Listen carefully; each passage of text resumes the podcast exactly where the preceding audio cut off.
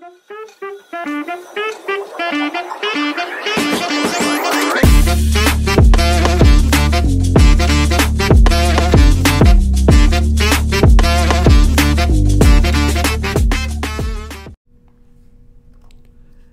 Yo, what's up, home slices? Welcome back to another intriguing episode of the Community Corner podcast. I'm Arnav. And I'm Nikhil, and today we're delving deep into a topic that impacts all of us financial literacy in the education system. Mm-hmm. And it's, I guess, it's a topic that's been buzzing around lately, and we're here to talk about it.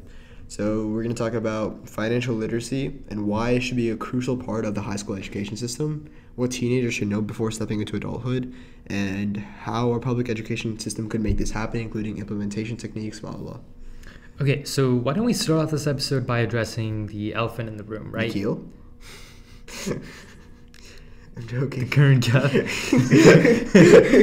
Took me a second to understand the current gap in financial education, right? Mm-hmm. So the question here is like, why are we memorizing things like complex math equations, you know, analyzing science pieces, physics, etc., but not learning basic financial concepts that technically we all need to know, regardless of our occupation, you know, filing taxes, etc., in the future. That reminds me of that one meme where it's like, like, bro, I'm learning quadratic formula right now, but when am I gonna learn like taxes? Or like, you know, those people on TikTok where it's like day nine thousand nine hundred nine of like not using the quadratic formula in my day to day job. And I thought, yeah, we can laugh and joke about it, but let's actually talk about it, right?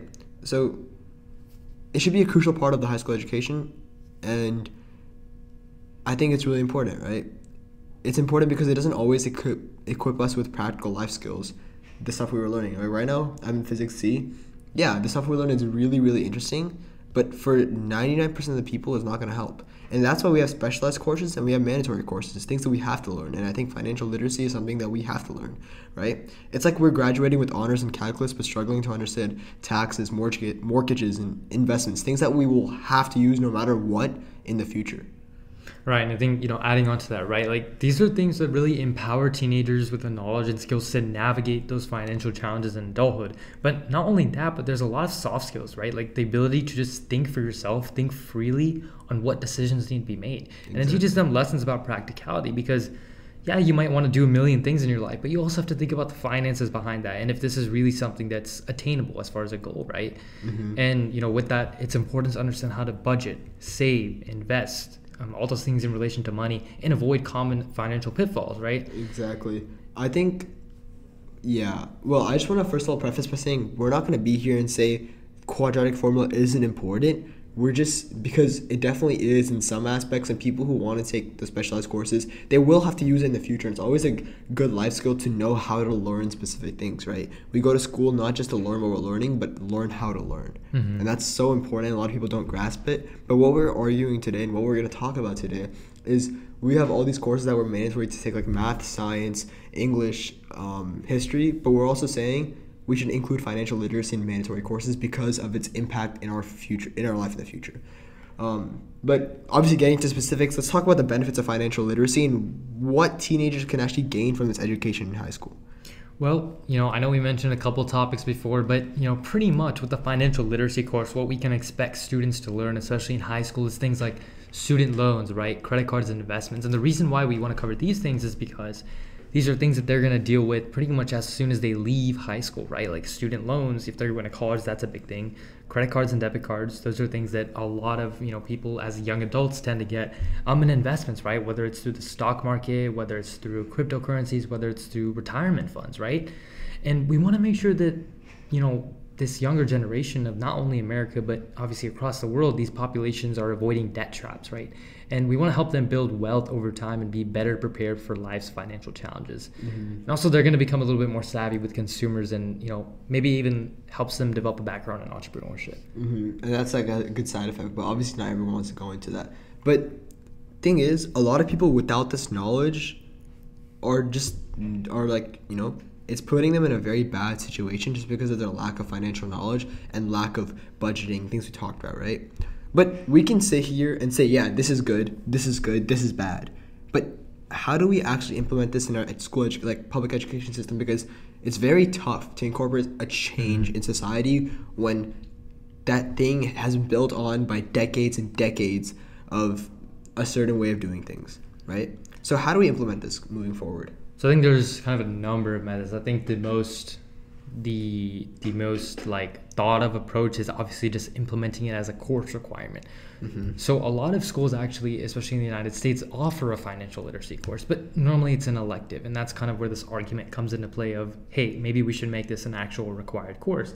Just like you know, you have to take a lot of schools make you take four years of math, four years of English, etc. Mm-hmm. And what's interesting is that a lot of schools, have, a lot of states have actually mandated this. I think the statistic I read was about 20 of 20 or more of the 50 United States of America states actually have um, a law saying that you have to take those courses to graduate. And so I think mm-hmm. for those remaining 30 states, they can easily follow suit by just looking at the trends, right? You know, those, those trends in some of those states of how it worked, right? What patterns, what patterns are there? How did this improve? And so in Texas, we don't actually have that law, but what we've seen is that there's a lot of statistics pointing to the fact that we have a lower financial literacy status. You know, there's a statistic I read online about that it was about six percent of uh, overall 6% of people in the United States don't have a credit card or debit card, but in Texas it's 8%. And there's statistics like that that point Crazy. to that. Yeah, I know Texas has a very big rural population, and with a high rural population, there's also a very high chance of low literacy or low financial literacy rates.